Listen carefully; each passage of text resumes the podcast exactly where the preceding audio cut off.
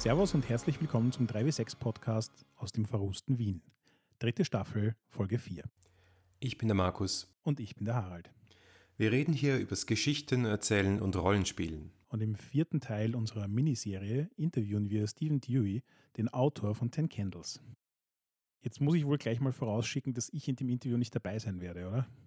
Ja, wir mussten leider ohne dich auskommen, aber ich glaube, für die, für die Zuhörerinnen und Zuhörer war das besser so. Und für dich auch. Ja, also meine Krankenstandsstimme hätte vermutlich nichts Wertvolles beigetragen zu dem Interview. Aber ich muss zugeben, dass ich schon sehr traurig bin, nicht dabei gewesen zu sein, weil es, also ich hätte wirklich viele spannende Fragen gehabt. Ich bin eh froh, dass du viele davon untergebracht hast. Und ich glaube, dass das Interview für alle Leute, die Ten Candles am Radar haben, eine total spannende Ressource sein wird, weil er ganz viele von den Dingen beleuchtet, die so als Fragen auftauchen, wenn man Ten Candle liest, jetzt nicht direkt relevant sind fürs Spiel, aber einem schon helfen, besser zu verstehen, wie man das Spiel umsetzen kann, finde ich. Und nachdem nach der letzten Folge so viele Leute gleich auf Twitter geschrieben haben oder auf Facebook oder in Kommentaren auf der Seite, das ist so cool, das muss ich haben und unsere Begeisterung offensichtlich übergesprungen ist, ist es ganz super, dass wir jetzt diesen diesen äh, quasi Autorenkommentar nachliefern können, weil es ist wirklich so beim Gespräch, habe ich mir gedacht, das ist ein sehr kluger Mann und äh, jetzt verstehe ich noch mehr, was in dem Spiel abgeht und was noch möglich ist. Ja, vor allem, es ist ja wirklich dieses, du kannst in das geschriebene Wort, das du vor dir hast, natürlich total viel hineininterpretieren und es beinhaltet zwangsläufig nicht, was die Person sich dahinter gedacht hat.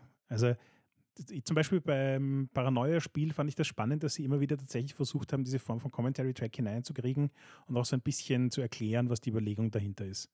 Bei Ten Candles ist das im Buch nicht drinnen, aber ich fand eben im Interview sehr spannend zu hören, was für unglaubliche Gedankenmengen er sich gemacht hat in den verschiedenen Mechaniken, wie sich das verzahnt mit seiner Setting-Idee, was man damit noch alles machen kann und so weiter. Ja, vier Jahre Entwicklung. Klingt fast ein bisschen wenig dafür, finde ich. Ja gut, aber ich würde sagen, hören wir rein. Absolut. Markus, take it away. Stephen, we did a little special here about modern horror games, and we also featured your game, 10 Candles. And um, it'll be in German, our review, so you won't probably won't be able to listen to it. But spoiler alert, we really, really loved your game. glad to hear it. I, am glad that uh, you enjoyed it. The funny thing is, I think I've never heard your name before I've read 10 Candles. So you sort of came from left field. Can you just tell us a little bit about yourself? Sure. So I'm a game designer based in the United States, uh, in Rhode Island. And 10 Candles is my first published game. I've been working in a few other small RPG press things that have been released over the past, you know, five or six years or so, but nothing really of my own creation. So 10 Candles was really my first game, which is why it's the first time you've heard of me. And uh, I've been working, well, I worked on 10 Candles for, I want to say something like four or so years prior to eventually bringing it to Kickstarter and then getting it fully printed and released back in 2015. So that's really been my only project to date. And uh, I'm hoping to make, of course, many more, but uh, that's really the only game I've got out there currently. So you're actually from Lovecraft Country. Oh, yeah. so no surprise there. Yeah, no, I'm I'm a big fan of horror, of the horror genre, of emotional games in general, and horror is sort of a great playground to be in for a lot of that emotional storytelling and more impactful gaming. And I'm a huge fan of Lovecraft and other things like that. So it all just sort of meshed together really well um, in this tragic horror 10 Candles game. Mm-hmm. Before we dive into that, what do you do when you're not designing games? Uh, so my day job right now is as a support specialist for software, uh, specifically software used by hospitals. So by day, I'm just uh, working with hospitals and helping support their software needs, and by night, I'm trying to write interesting and evocative and powerful games. And when you started working at 10 Candles uh, four years ago, or more than four years ago, obviously, what was like the first idea that really sparked this design? So, the very first decision that I sort of made was I knew I wanted to design a game based around candles. When I I run a lot of Dungeons and Dragons and other role playing games, a lot of story games as well. But in a lot of those games, I always really enjoyed using candles. And I think I first came to that idea uh, when I was actually playing Ben Lehman's Polaris, which is a, a, fantastic game that also ends eventually in tragedy. But it's about, you know, you're these beings that live at what is effectively the North Pole, and there's no light really to speak of. You live pretty much in darkness. And whenever I ran that game or played that game, I like to really play it by the light of candles. I always thought that that was very evocative, even though the rules didn't call for it. So, Uh, my first thought was, well, I enjoy this in most games. What if I made a game that that was one of the main premises was that you played it by the light of candles? And then I thought, well, what if when the candles went out, the game ended? From there, I was just sort of thinking, well, if I'm making that sort of game, what genre would it best fit in? And that's when I'm like, well, of course it's got to be horror. So that all sort of sparked into this idea of playing by the light of candles. And when the 10 candles went out, that's when the game ended in some sort of horror setting. That was really where it started. So you've mentioned Polaris. Do you have any other particular games that kind of influenced your design for instance, we talk a lot about story games on this podcast. It's actually our focus. So we talked a lot about Fiasco. And in the first test group I played this with, somebody afterwards said to me, Well, this kind of eclipsed Fiasco for me. It's not like my new Fiasco. no, it's uh, it's funny. I prior to putting Ten Candles out there, I'd never uh, even heard of Fiasco at the time. So I would uh, a lot of people say, "Oh, it's like a horror game version of Fiasco," and I do totally get that comparison. I just hadn't uh, even been uh, really exposed to it prior to the game being released. As for games that sort of helped influence, I mean, there's d- dozens and dozens it feels like i i got into story games and more of the indie kind of tabletop rpgs several several years ago maybe i think probably like a decade ago at this at this point maybe even longer the very first game i ever played was lacuna by Jared Sorensen. That was my first dip into indie RPGs. And I think that, so since then, there have been a lot of games. Um, so Polaris, for example, was an influencer, not just because that was where I got the idea for the candles, but also in Polaris, you use ritual phrases throughout the game to give the whole game sort of this ritualistic feel to it. And 10 Candles certainly borrows that idea. Another game being InSpectres, also by Jared Sorensen. Uh, InSpectres was the first game that I'd played where, depending on how well a player rolled, that determined who got to narrate the outcome or, you know, kind of what you could narrate about the game. So that was an influencer for the whole narrative rights uh, part of the game. Dread by Epidiah Ravachol, which is an amazing game of survival horror uh, with the Jenga tower and things like that. That feeling of, you know, using something to generate anxiety within the players and by extension make a really emotional gaming experience. Those are just sort of a few of them, but I think that it's one of those things where the more games you play, the more little pieces you pull from all these different games as you actually go forward and create. So there are probably much, much more than that that all sort of came together to influence 10 Candles, but those are just a few. The role of the GM is a very different one in 10 Candles compared to traditional RPGs, obviously. How do you see their responsibility in the game? It is very different. I think in a lot of cases, the idea of a GM is the person who's basically taken the time to write up the adventure and has a lot of control. And I actually, so this is uh, yet another game uh, pulling inspiration from, but the first time I played Apocalypse World by Vincent and Meg Baker, I had the chance to sort of see okay, in this game, it's a zero prep game. It's really intended that the GM doesn't do anything prior to the game and everything's created at table. And I've had a chance to chat with Vincent and Meg about that. Uh, they're they're acquaintances of mine. We booth at cons together, all sorts of stuff. And I always thought that that was a fascinating idea. So in Ten Candles, that's very similar, right? The GM it's really a, a, no prep game. It's designed, you know, you get the candles and the dice and stuff ahead of time, but the GM doesn't actually do anything in advance of the session. And for the first, I don't know, I'd have to say like half of the session, all that they're going to be doing is being more like a referee and adding in narration when needed to sort of sand out the rough edges of the world that the players are creating. But really, this game is intended to allow the GM to kind of sit back and take it in for the first, uh, you know, good portion of the game, you know, up to the first half of the game. They're really there as a rules referee to help everyone through character creation and to add just enough sort of setting um, so that players have something to dive into and explore. And then as the game goes on, bit by bit, the GM is going to start winning narration rights. And really, a lot of the GM's work has been done for them by the game. A lot of the creation of an adventure doesn't really need to be done because the players are creating these these moments, these events that really are the touchstone scenes of the game. So those are already made by the players and a lot of the initial narration since it's done by the players as well all the GM has to do is sort of pick up the threads of narrative that the players have created and tie them together at the end.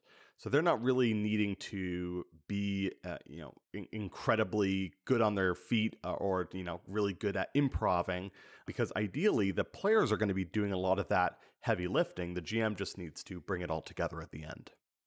So in a lot of ways, the GM is more the GM's job is really to maintain the feel of the game rather than to implement or to introduce conflict. Their job is really to just do enough so that the players will take control at, the, at first and then to just try to maintain that almost sinister feeling of horror. That's their their biggest job is to keep things creepy and keep things you know with that feeling of dread as you move forward. So it it's a it is a little bit of a different role. It's less commanding and more like you're just trying to make sure that the emotional threads of the story are satisfying and consistent. Yeah, that really mirrors my experience. Uh, first of all, that was like the shortest period of time between reading and running a game ever. Like I read the game on a Sunday morning and I ran it on a Wednesday night. And it went like a charm. And I don't think I'm a much of an improvisational GM, but for some reason, you made it really easy for me to improvise this game. You probably just described it. So that is really designed into the game.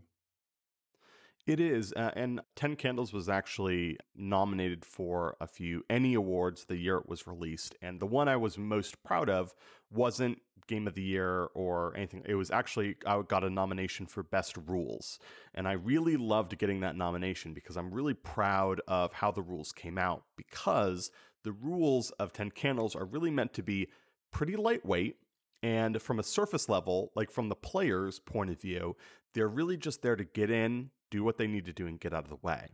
But in an actual sense, if you take a step back and look at the rules, it's that the game is holding a lot of the weight, a lot of the uh, work that needs to be done to create these narrative arcs, to create tension, to create everything that you need for a story like this to be successful emotionally and to have good payoff you know all of that stuff that normally with a lot of you know kind of horror tabletop experiences you'd be like well you really have to have a good GM because if you don't have a great GM, it's not going to be scary. It's not going to be interesting. It's not going to be emotional.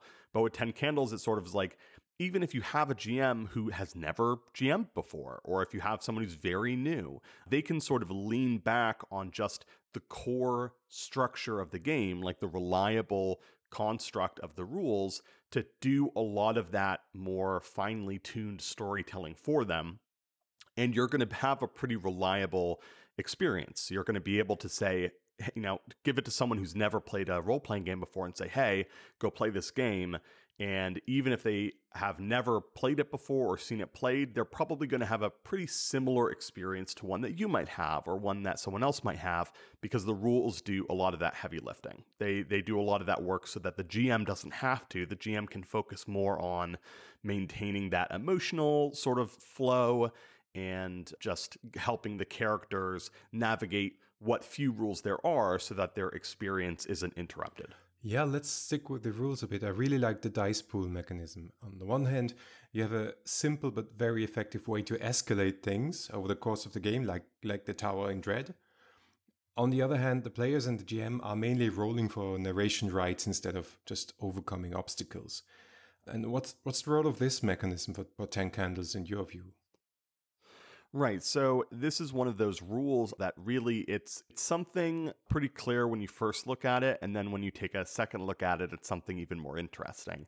So when I first sort of implemented the die pool rules, it was really meant from a design standpoint as just this mechanism for pace and for rising tension and to slowly build this anxiety because you have this this slowly diminishing pool of dice that affects all of the players all the time, meaning that really you only have a certain number of things you can attempt to do before things get out of hand. And that idea, that general concept, was another that was pulled from uh, Lacuna by Jared Sorensen, um, who has the heart rate mechanic for that game, where every time you roll, basically your heart rate gets higher and higher and higher.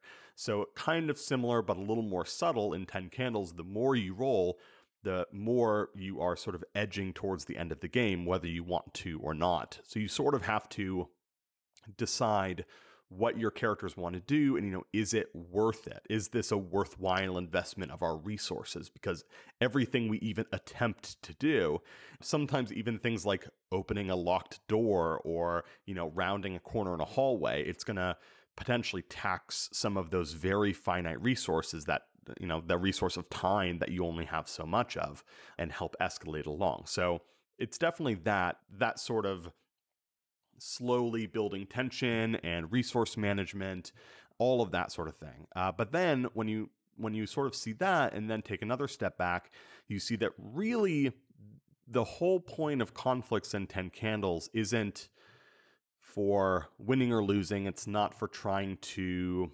overcome something or because in the end it doesn't really matter what you use your conflicts on. It's going to end the same way. So really what the conflicts are all about is okay, we're going to all collaboratively tell this story and we're going to we already know how it ends. We've agreed on how it ends. We've agreed on how it starts. Really what we're rolling dice for and what we're competing for, what we're going back and forth about is who's going to tell this story or how is this story going to be told?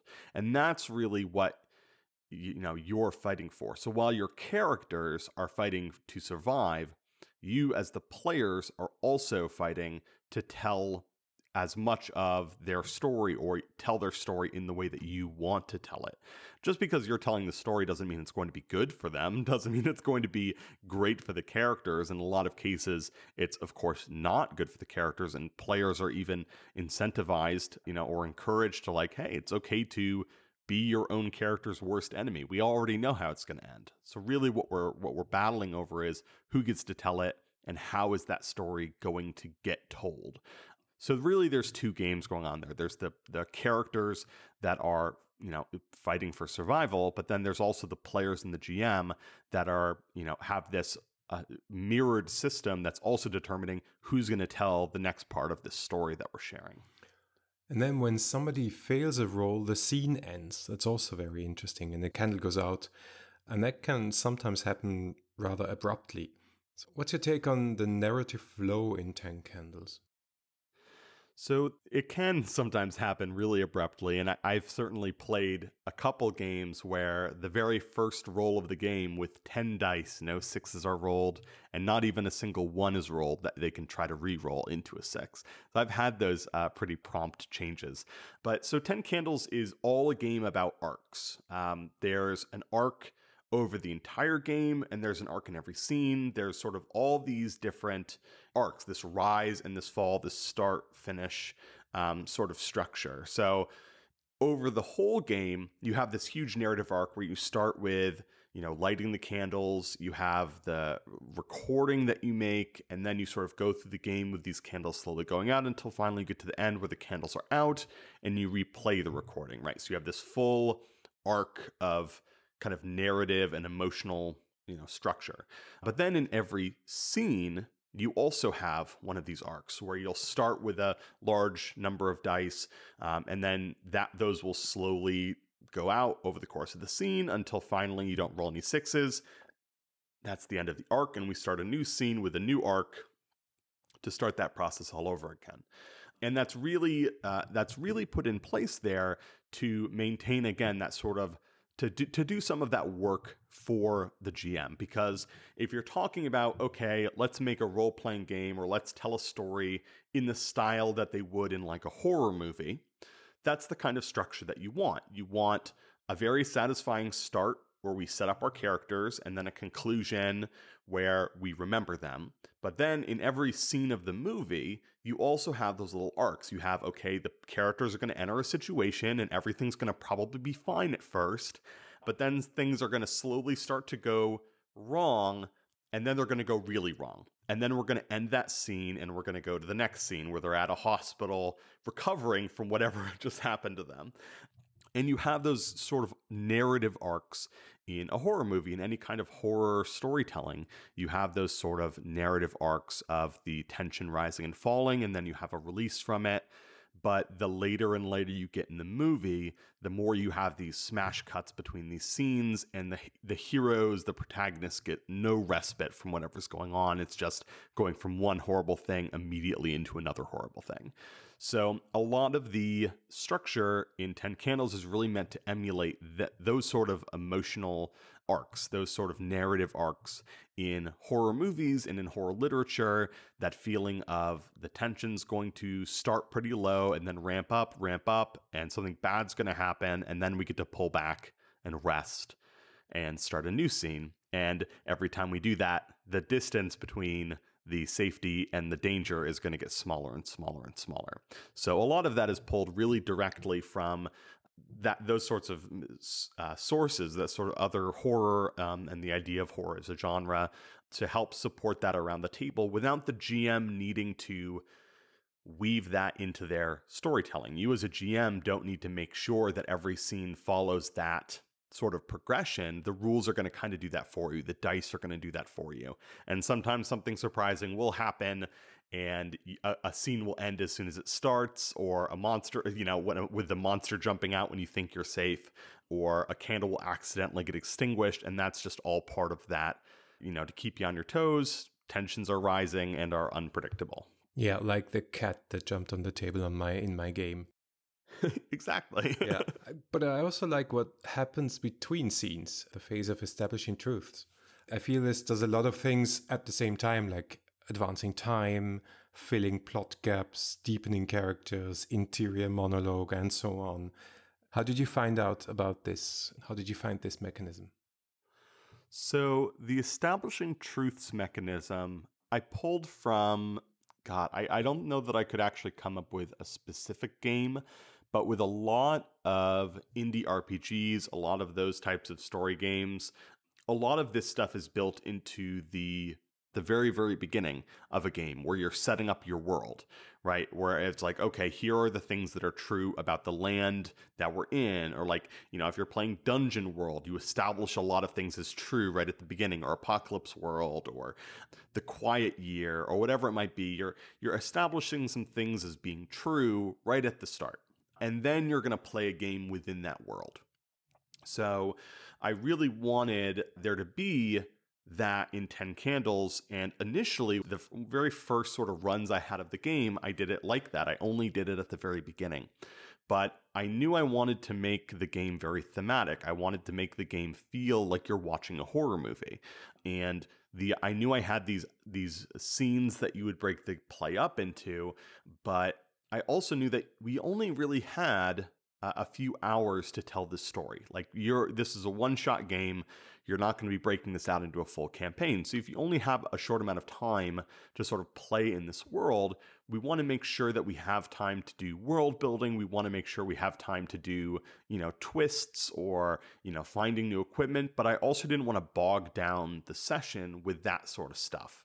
So this idea of everything that we want to kind of establish or if we want to move the story forward or if we want to you know get to the next location it, it gives players a, a, lot of uh, narrative control over the story to kind of guide it in the way that they want to guide it.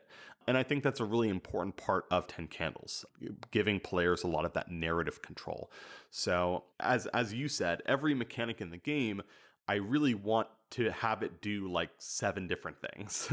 so, the establishing truths is one of those things. It does a lot. It sort of gives us a debrief of the whatever horrible thing just happened it lets us set up for the next scene. It lets players advance to what they think will be interesting. It allows the GM to sort of mention some evil foreshadowing. And also it gives the GM a good idea for like, well, what happens next? You know, in a in a zero prep game where you're taking a lot of weight off the GM, if you finish kind of a scene with your players and they turn to the GM and they're like, okay, what's next? That can be really hard to just come up with off the spot. So, establishing truths is another tool the GMs can kind of use to be like, well, I don't really know what to do next. So, we're going to kind of go towards the end of a scene, and then the players can tell me where we are, and they can sort of give some insight to that, um, which will help. But then also, it pairs in the ritual phrases, which I thought were really important. And and again measuring that time you know the more the more candles that are out the less truths you have the less narrative control the players have over the game uh, and over their story. So all of that and of course a candle goes out which is important. It gets darker anxiety gets a little higher. So all of those things sort of come together in really what's just effectively a bookkeeping phase where we decide okay let's move the story forward a little bit. Where do we want to play now? It sort of takes that question and turns it into much more of a ritual part of the mm. game. Now you mentioned the word ritualistic couple of times now, uh, and I think it's really important for the game, and maybe a little strange for people who at least are not that experienced with with uh, story games. Was that like an important part for you from the beginning, or did it creep in during testing? It it really was. I think it was an important part for me right from the start, and a lot of the for at least a lot of the early, the first year, it was really trying to find the phrases that worked. Um, because, and again, this this was uh, uh, really inspired by uh, Ben Lehman's Polaris, where you know you open the game with a ritual phrase, you end the game with a ritual phrase, and you have a ritual phrase that starts and ends every scene. And when I played Polaris for the first time, it was the very first time I'd ever seen that sort of thing happen. And immediately upon kind of weaving that into the game, it becomes like a heartbeat of the game. You really feel the the game feels alive. Or at least that was my impression when I played Polaris. The game felt alive to me. It had this heartbeat. It had these phrases that everyone knew. And suddenly I found myself, you know, after I'd finished playing the game, I would be walking around or spending time with the friends who had also played it, and we'd just be repeating these uh, these phrases, repeating these ritualistic words to each other, weaving it into conversation and laughing about it. And it became so clear to me, like, wow, that stuck with me so much that like that had such an impact on me. And I think it's just because you really feel like it doesn't just feel like you're sitting down to play a role playing game. It feels like you're sitting down to tell a story. And mm-hmm. while there are a lot of similarities there, there's also some differences. There's there's some differences there too. So I really wanted Ten Candles to feel very folk like, very much like you're sharing a story, it, it, more akin to sitting around a campfire and telling a ghost story together than sitting down and playing a game of Dungeons and Dragons, right? I wanted more of that ritual, more of that, you know, to give the game its own heartbeat because I really felt like that was an important part of, you know, crossing the bridge from it being a game into it being an experience, into it being something that was that really resonated with people and stuck with them. So I knew I wanted the ritual phrases from early on. Uh, it took a little while to find out exactly what they were, but I think that that's even though there's no you know mechanical benefit or mechanical uh, sort of die rolling thing behind you saying these words, I also think it's kind of an emotional necessity to the game really being what it yeah. is. Did you ever have So Say We All in there? I didn't have So Say We All. I think And We Are Alive was there from the start. It was really about finding these things are true, the world is dark. That was really mm, tricky. Um, yeah. But, and we are alive was sort of always, because I knew right from the start, I thought how interesting it would be to have people saying at the end of every scene, and we are alive until the final scene, where the final scene ends and suddenly that that chorus is absent. So it took a little while to find out what the call was to get that response, but we we got there. So I think it works out really well. Yeah. We had very different experiences testing 10 candles. I by now i've played it i've run it three times and my co-host harold he ran it a single time and he it took him six hours. Wow. I think something went wrong there. What kind of candles was he using? That that's another interesting question. But do you have any hints of how to handle pacing as a gm especially if I think he also ran it with uh, like more traditionally minded role players who had a little trouble mm-hmm. um, taking ownership of the story. Right. So part of it, you know, as silly as it is, I do absolutely recommend, you know, in cases where it is safe and you have the ability to do so, I definitely recommend playing with real candles and playing with tea light candles and what what the burn time on those are may vary around the world. In the US most tea light candles are generally top out at like 4 hours or so. So kind of getting an idea for how long your candles will burn is probably good because you really I mean you can play you could play that long, but the short little package I think is actually uh, does more good for the game than harm. But beyond that, like I've even played with electric candles in some circumstances where I've needed. And in situations like that, so 10 candles insofar as pacing, this is a game where really the GM has complete control over the pacing. Way more so in 10 candles than any other game I've ever played. The GM has total, total control over the pacing. They just kind of need to learn how to use it. Is sort of the idea. Because the way that you move the game forward, if you're go if things are going too slow, the way you move things forward is by asking for conflict rolls.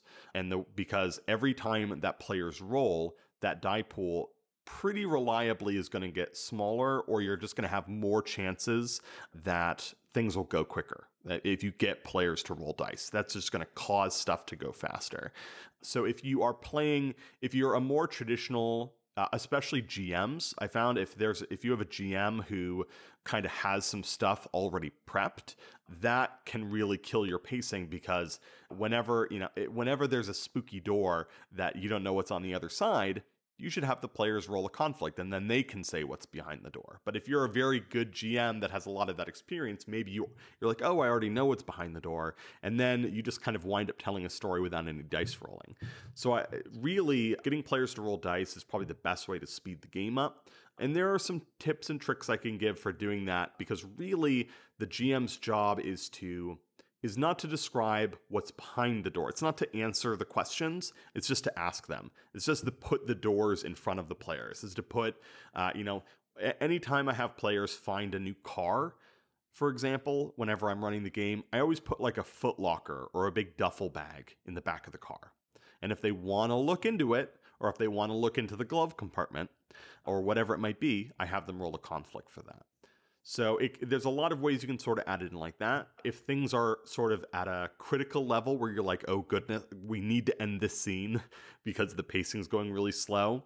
One t- trick I use is to sort of do a group conflict. So I'll say something like, okay, you need to cross this this footbridge and it's pretty dangerous uh, to do so. So I'm going to need a conflict roll from everyone. So then one by one, they go around the table making conflict rolls. So every character has to roll one, which usually will kill a scene because if you're having one person roll and then they're removing the ones, then you have another person roll and they're removing the ones, you can sort of use that to accelerate the scene pretty quickly, if not end it, which could always end with someone falling through the cracks in the bridge or whatever it might be.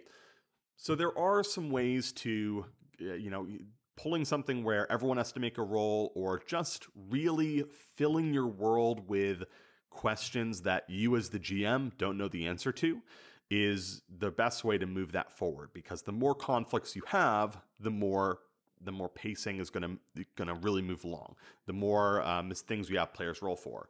On the reverse side, if things are going too quickly, just play the game for a little bit without any rolls. You know, it, you decide what's on the on the you know behind the door or whatever like if you have one of those situations where your first scene goes with the very first dice that are rolled and you're like well i want to hold on to the second scene maybe don't roll maybe don't have people roll right away and just tell them what they find because uh, the gm has this really great control in 10 candles where whenever a conflict is possible they can basically just decide right then and there do i already know what's on the other side of the door? Do I already know what the players are going to find? If so, I can just tell them. Or if I want to, I can roll a conflict and maybe they can come up with it. So you have this incredible power to decide when conflicts happen and when you just tell the players what happens, as opposed to like in Dungeons and Dragons, you can't really pull that, right? If someone's swinging at something with their sword, they always get to roll. That just always happens. In 10 Candles, if someone shoots a gun at one of the monsters, it's up to you as the GM. Do you want to just describe what happens, or do you want to make them roll a conflict roll and then maybe they'll say what happens? It's totally up to the GM. And through using that power, that's how you can sort of control the pacing to be as fast or as slow as you want it to be. Mm-hmm.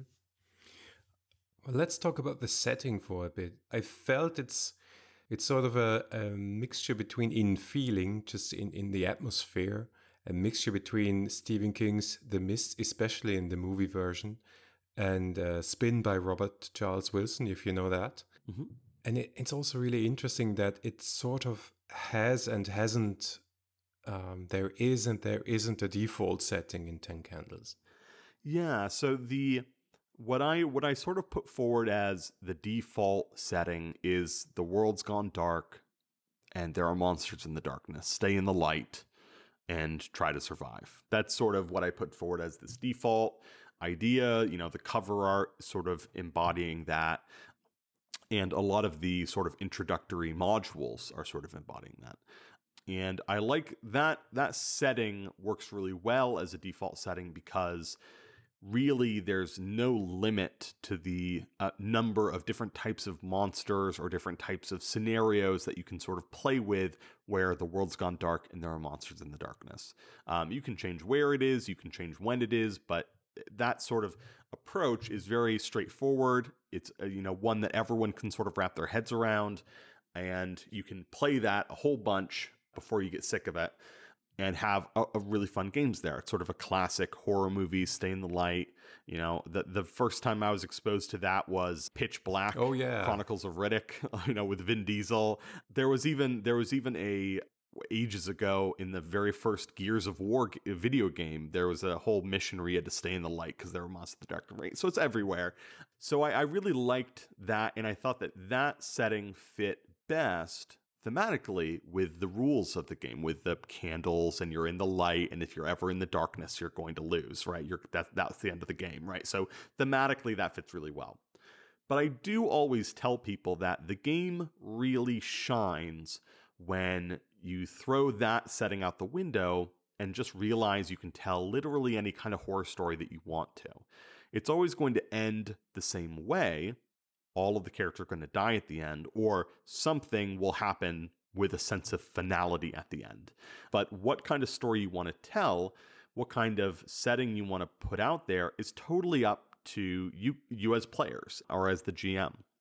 So I've had people play several games. I actually ran one recently where you already know who the monster is. So yeah, in the traditional rules of 10 candles, you make it up right when you sit down to play. But I know people who have played, they're like, oh, I really wanted to play a zombie game, or I really wanted to play an alien invasion game, or I really wanted to play a Call of Cthulhu game in 10 candles. Like, okay, that's fine. You just tell your players that you already know who the bad guys are, and you can sort of go from there. And then on top of that, if you still want to keep that, if you already know, or maybe you want to change up who the monsters are, you can still totally change up the module. The world doesn't need to be dark. You can play anything. You know, the one I want to I have in the rule book is well, you're uh, it's spring break and you're college students at a cabin in the woods, and suddenly you've got a slasher flick. Right? It's, the world isn't dark. There's just something out there that wants to kill all of you.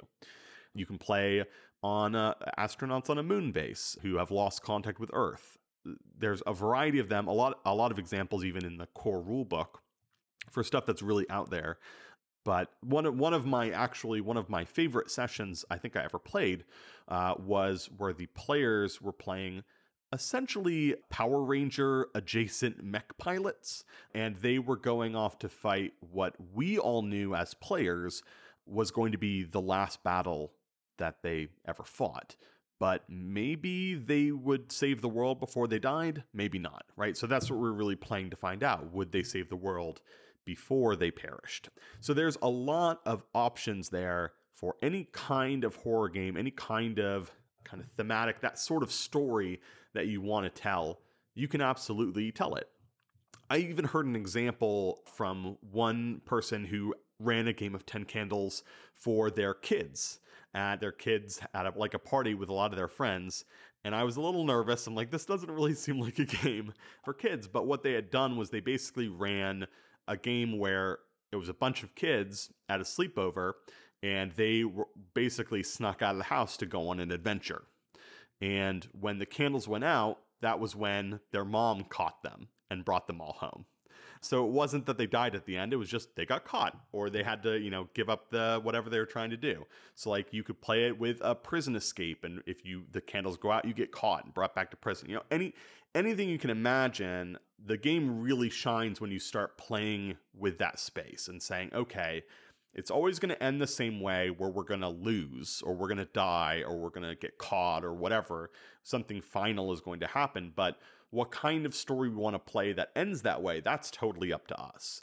So that's when the game really takes on a different shape. And I'm really happy with just the variety of games I've seen people play or the variety of ways and directions that people have taken it because I think it really shows it shows me that the game is even more flexible than I originally thought it was going to be. I, I, really at first just thought it would be really strictly a horror game, but with a little bit of modification or a little bit of you know changing how things go or changing the end condition, you can sort of present a lot of different stories. I saw on your Patreon page that you design a lot of LARPs. Uh, how did LARP inform the design of Ten Candles? So I've been involved in live action game communities probably since I was 13 or so. So for something like 17 years now, I've been very involved in the live action game community. And I think that it definitely has impacted a lot of how I create games. And even today, I'm involved with LARP design. I design LARPs, even really short form or theater LARPs.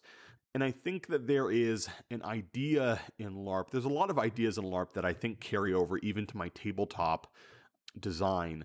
Uh, one of the biggest being immersion. I think the idea of immersion, of being immersed in a sort of experience, like you are at a LARP. You know, you're walking around, you're not sitting around a table with pen and paper, you're actually wearing costumes, you're out there as your character, you're involved with the story that's happening in a very real way, that level of immersion really gets it, helps you bridge the gap to get emotionally invested in the game because you are your character you're not just talking about them. And i think that you know the more invested the more sort of wrapped up in that you get the more immersed you get the more you do get kind of emotionally tied into the game.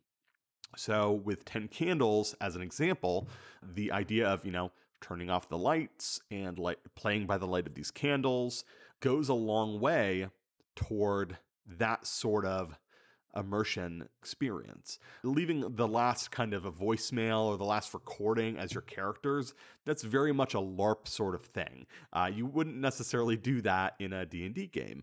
And not and I don't mean to keep throwing D&D as sort of the opposite under the bus, but like just as an example cuz I also play a lot of D&D and there are some differences there. So that idea of really being immersed, I think is really important to the emotional components of the game. So I often will kind of talk with people about as for 10 candles as an example, when I'm sitting down and playing sort of a more traditional RPG, a lot of the time, you know, people have their phones out or their tablets out because they're checking rule books. They'll be kind of on their phone or, you know, we'll t- get up and take breaks or like go make a run for coffee. And it'll sort of be a, you know, day long very casual sort of experience. Um, and we're really, you know, we're moving minis around on a grid and we're having fun.